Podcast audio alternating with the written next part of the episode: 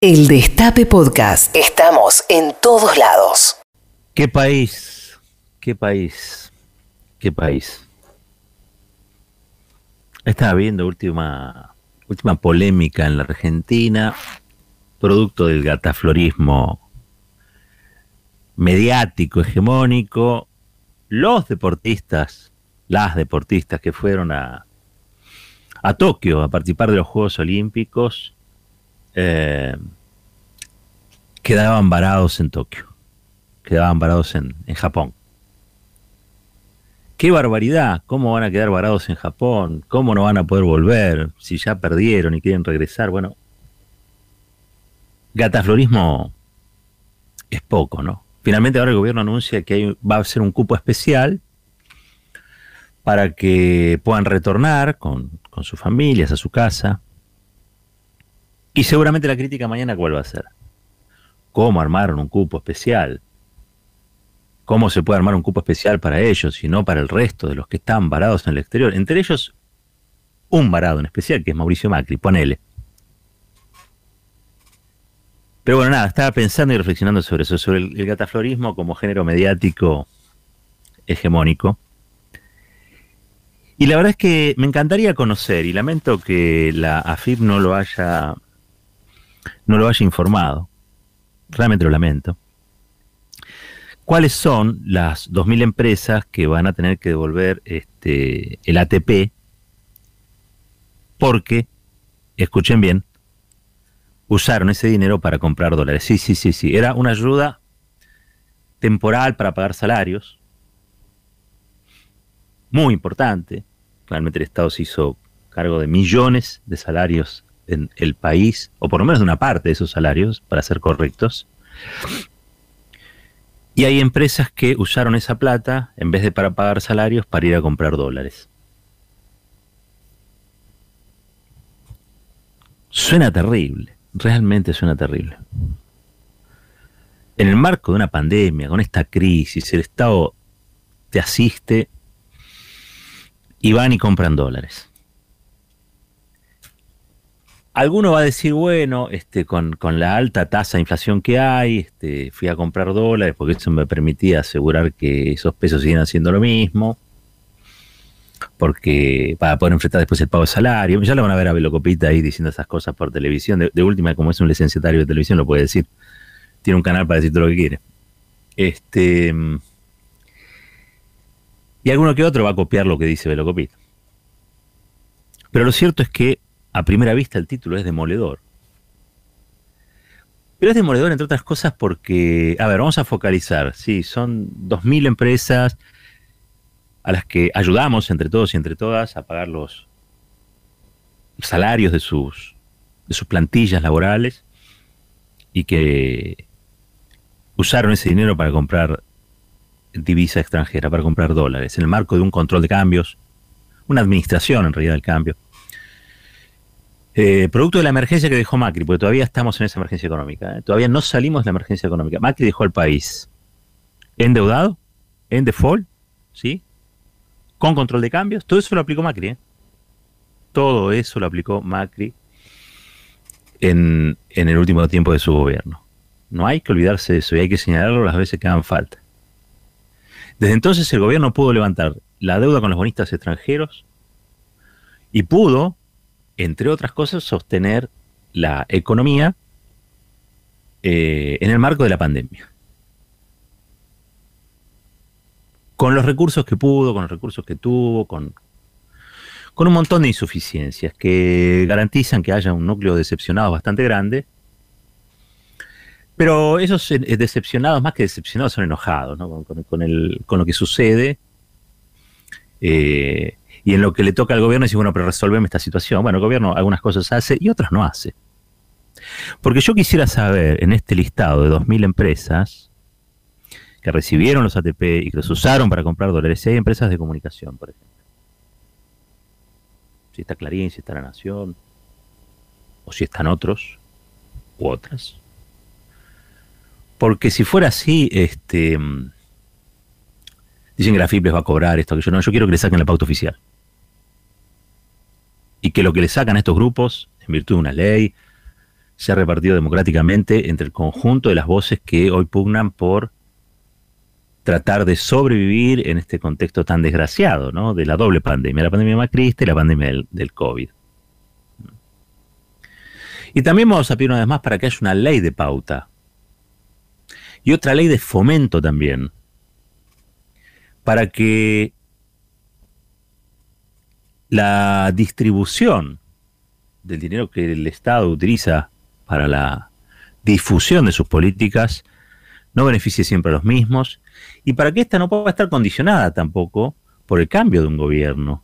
Garantizar eh, la democracia informativa es un objetivo de Estado más allá de quién gobierne. Por supuesto, si viene un gobierno de derecha, retaseará los fondos, si viene un gobierno que no es de derecha, será más generoso en la distribución. Pero lo que no debe discutirse es que garantizar la pluralidad de voces al Estado le tiene que costar plata, como le cuesta, de hecho, mantener este sistema de miércoles en materia de comunicación. Entonces, si le va a costar que sea para democratizar las voces, para que tantos y tantas profesionales no tengan que estar hoy galgueando con el pluriempleo, saltando de lado a lado, y puedan hacer con libertad su trabajo, con la libertad de saber que no se van a quedar sin trabajo por lo que dicen, y con la libertad de saber que por su trabajo van a conseguir o obtener una retribución. Con lo cual, insisto, me gustaría saber por qué,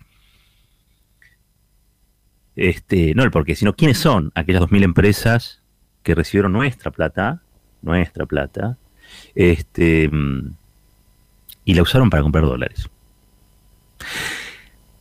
Dicho esto, dicho esto, yo creo que en este tipo de prácticas lo que se evidencia no solamente es un, un, gran egoísmo y hasta un espíritu bastante antisocial, casi vandálico, casi vandálico, ¿no? Socialmente vandálico. El que hace esto es, este, es un vándalo. Es un. Por más que sea empresario, es un, un vándalo. Habitualmente acá se le adjudica la palabra vándalo al que va con un aerosol y pinta este, la puerta de una casa, un, muro, un paredón. Es un hecho vandálico, ¿sí? El que tiene una piedra contra algo, es un hecho vandálico. A mí, a mí me gusta más atribuirle esa calificación a los que producen hechos como estos. Esto es vandálico. Este vandalismo, aunque lo cometan los empresarios, es un, es un vandalismo económico, es un pillaje, pillaje es un saqueo, además de una burla prepotente al conjunto de la sociedad que hace un enorme esfuerzo, e hizo un enorme esfuerzo para pagar esos ATP.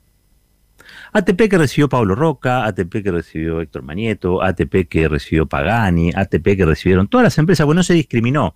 ¿Por qué? No se discriminó porque era para pagar salarios de empleados y de empleadas que el Estado se propuso que conservaran su salario. Las empresas amenazaban con despedir porque no podían pagar los salarios y el Estado le dijo, bueno, temporalmente yo te banco una parte de los salarios para que no rajes a nadie. Esa fue la justificación, esa es la explicación.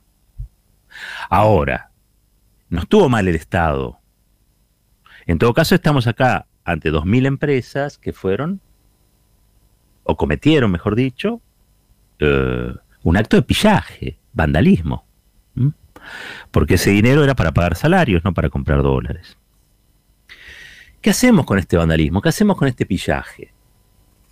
Acá hay una obsesión de parte del gobierno y muchos de los cuadros políticos, intelectuales que animan esta gestión de gobierno. Lo nacional, lo popular, lo democrático, lo progresista.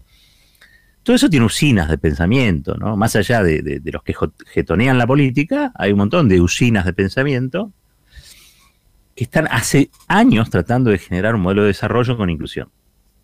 Un modelo de desarrollo económico con inclusión social. Y hace años también que se hace difícil. ¿Por qué? Y porque cada tanto el país gira a la derecha y destartala todo.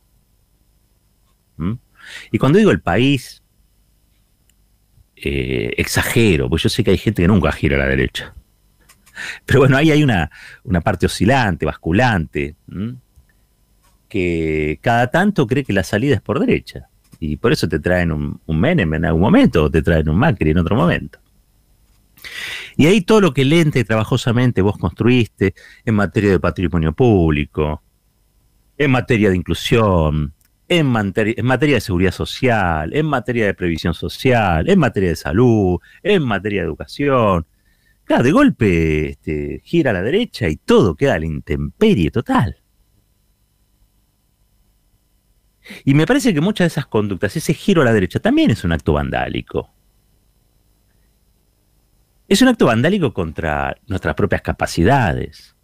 Porque los que votan, no todos son los dueños, los accionistas de estas 2.000 empresas eh, que cometen el pillaje. Mauricio Macri recibió millones de votos.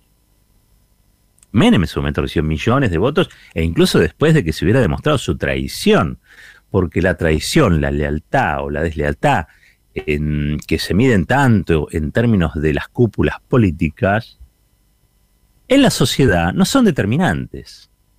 Pueden generar un humor a favor, un humor en contra, una mayor aceptación, una, una menor aceptación, pero no son determinantes. Menem se fue del gobierno porque nadie le quiso dar la reelección y se fue del gobierno, entre otras cosas, porque ya en su segundo mandato la economía era un desastre.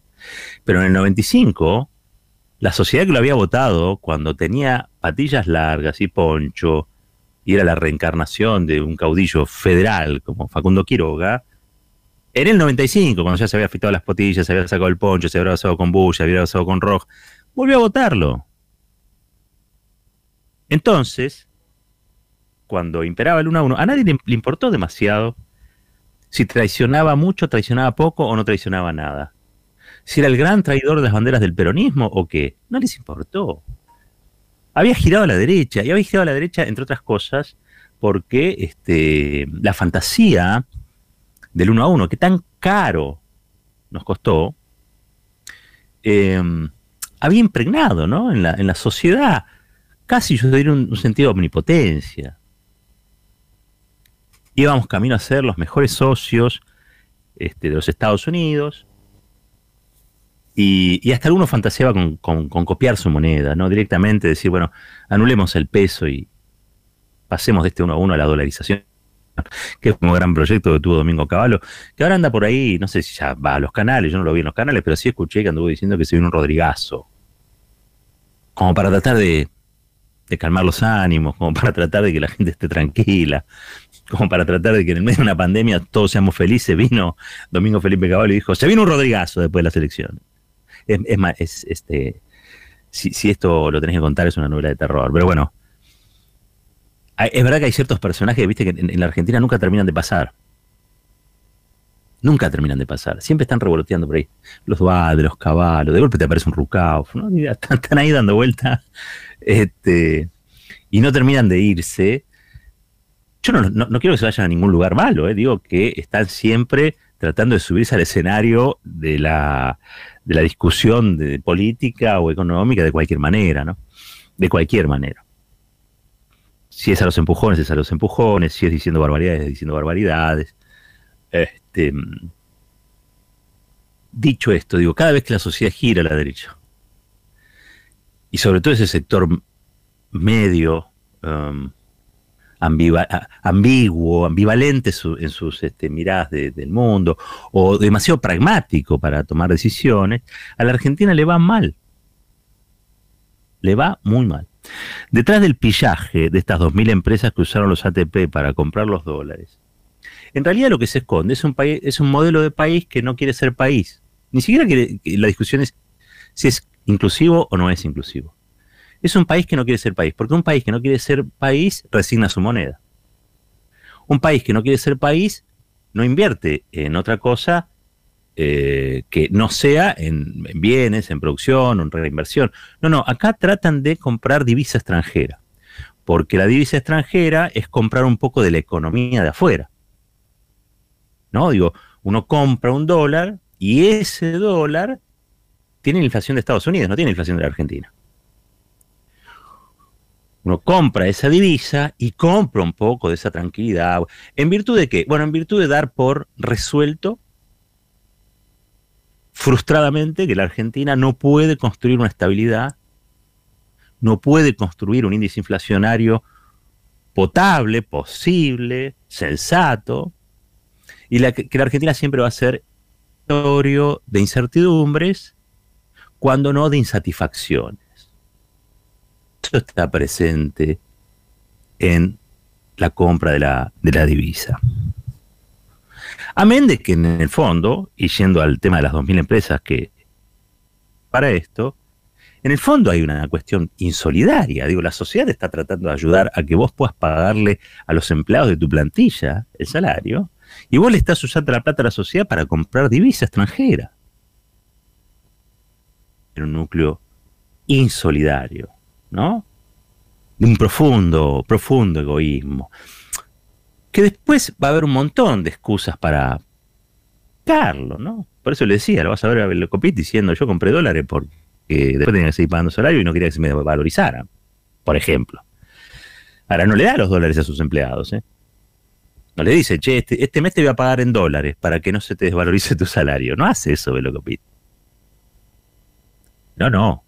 En el mercado, después, en esa, en esa timba que dando vueltas por ahí, en eso que se llama dólar blue, que no es otra cosa que un dólar ilegal, donde se manejan los ilegales, porque no forma parte del circuito de cambio oficial.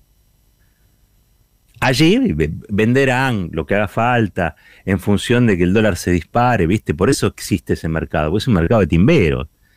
No es lo mismo para un empresario de esto que fue y compró divisas, por ejemplo, en el supuesto de que era para comprar dólares. No es lo mismo que ese dólar esté 150, el blue, el ilegal, o que esté 172. Te dan 22 mangos más por dólar si está 172. Y vos los salarios los tenés pisados, con lo cual incluso hiciste una diferencia. Ese comportamiento es un comportamiento de pillaje, es un comportamiento especulativo, es un comportamiento insolidario. A lo que no podemos decir es todo eso. Pero lo que no podemos decir es que sea un comportamiento que no conocemos o que sea un comportamiento que no es argentino. No, existe. Está. En una parte de la sociedad que se maneja bajo esos criterios. Y yo diría que es una parte importante de la sociedad que se maneja bajo esos criterios. Yo me acuerdo cuando le pedían a Cristina Fernández de Kirchner muchos que no les cobrara el, impuesto a las ganancias.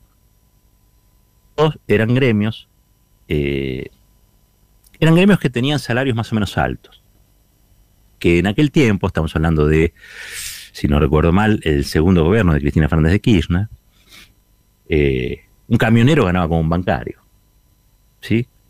Un camionero, un bancario, un empleado público con alguna antigüedad este, y una directora de escuela con alguna antigüedad tenían buenos salarios. Hablando en dólares, ¿eh? Hablando en dólares. Y yo me acuerdo cuando se terminaba el mes, en los bancos había colas de empleados, porque claro, todos los salarios esos tenían un excedente y nadie quería ahorrar en pesos se separaban la platita para las vacaciones o para lo que sea, o ahí mismo para que no se desvalorizara, o por hacer una diferencia, una ventaja, iban a comprar dólares. Entonces, por eso, una de las razones, no la única, pero una de las razones por las cuales Cristina no quería bajar el impuesto las ganancias es, prefiero que esa plata se las cobre el Estado, porque nosotros atendemos con eso este, urgencias sociales, demandas sociales, viviendas sociales, juntamos la platita para pagar acá, para pagar allá, para para pagar todos los requerimientos que tiene el Estado, y la gente iba con ese excedente y se compraba dólares. Atesorar, valor. Lo mismo que dicen estos empresarios pillos. Entonces digo, ya no es exclusiva y solamente un criterio eh, empresario, eh, o de algunos empresarios, me corrijo en eso, o de algunos empresarios. No, no, no, hay algo que atraviesa la sociedad argentina y que tiene que ver con esta forma de ver y de entender las cosas que es la forma de los vivos. En, la, sociedad argentina hay algo que es la picardía, la viveza, que es la que siempre da la razón. Ahora, la viveza este, necesita, para, triunfar, de que haya un montón de bobos o de bobas. El, vivo triunfa frente a, los bobos y a las bobas. O sea, el, que tiene una picardía le, saca ventaja a los demás, es más rápido, como se dice. ¿no? Este sí que es rápido, dicen, ¿no? Pero esos comportamientos de viveza, esos comportamientos de, picardía, eh, la verdad es que no construyen buenas sociedades, construyen sociedades de miércoles. Porque si estamos todo el día pensando en cuál es la ventaja y cuál es este, la oportunidad para hacer una diferencia, aún en circunstancias dramáticas como las que atravesamos con, la pandemia, bueno, eso habla muy mal de nosotros. No es que me voy a espantar, había gente, miren, en el, en el gueto de Varsovia, en todos los guetos, había gente que comerciaba. Estaban viviendo a punto de ser todos, los, iban a subir a un tren, los iban a mandar a, campos crematorios, ¿sí? Eh, y sin embargo, había gente que allí, allí seguía especulando. Es más, en una situación tan adversa, primaban esos sentimientos de supervivencia a cualquier costo. Era muy difícil, imagino yo, y por los testimonios que hay, preservar sentimientos de solidaridad humanistas en el medio de esa situación. Ahora, yo les quiero decir algo, nada es comparable a eso. La Argentina tiene muchísimos problemas, pero en la Argentina hay algunos que tienen más problemas que otros. Todos esos problemas son con vida, a medida que triunfe la vacunación, y todos esos problemas, todos esos problemas son solucionables. No es que estamos ante eh, la última fase de nuestra experiencia vital, entonces todo, todo vale. No, no vale todo.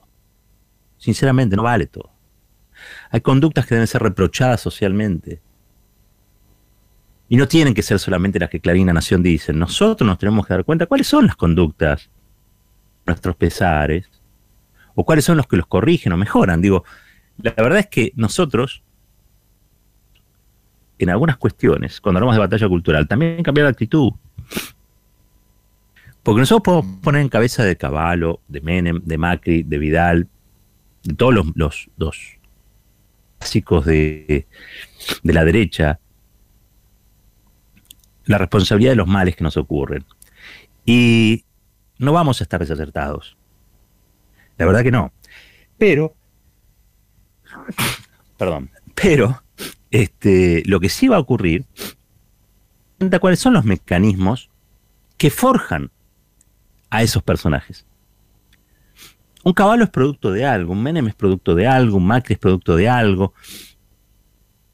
No, no es eso hay formas de acumulación, hay formas y conductas, hay ciertos patrones culturales que hacen que las cosas sean de una manera o de otra, o que forjan determinados personajes donde encarnan esos valores o disvalores. Eso es un Macri, eso es un Caballo, eso es un, un eso es un... Son, son, la verdad, todo lo que sabemos que son, pero representan algo. Eso que representan es lo que hay que poner en debate. Eso que representan es lo que hay que poner en debate. Tienen que ser muchas de estas conductas de pillaje, de egoísmo, de codicia tecnificada, de miseria planificada, tienen que ser puestas en, discusión y en debate y tienen que ser socialmente reprochadas.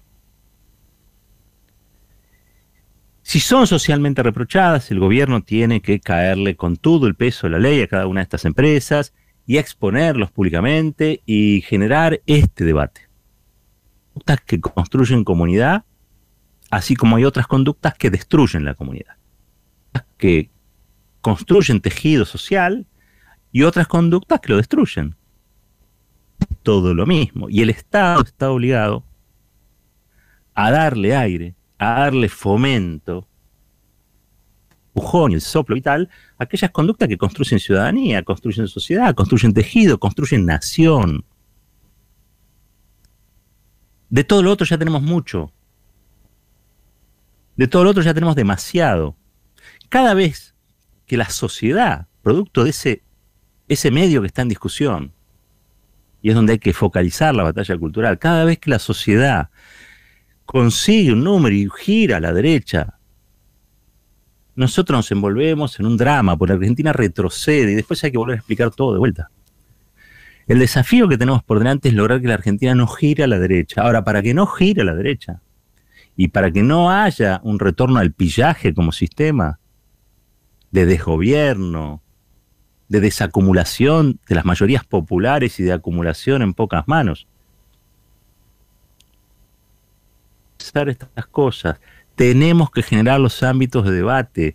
En todas las instancias, las instancias empresarias, en las instancias sindicales, en los movimientos sociales, en la política.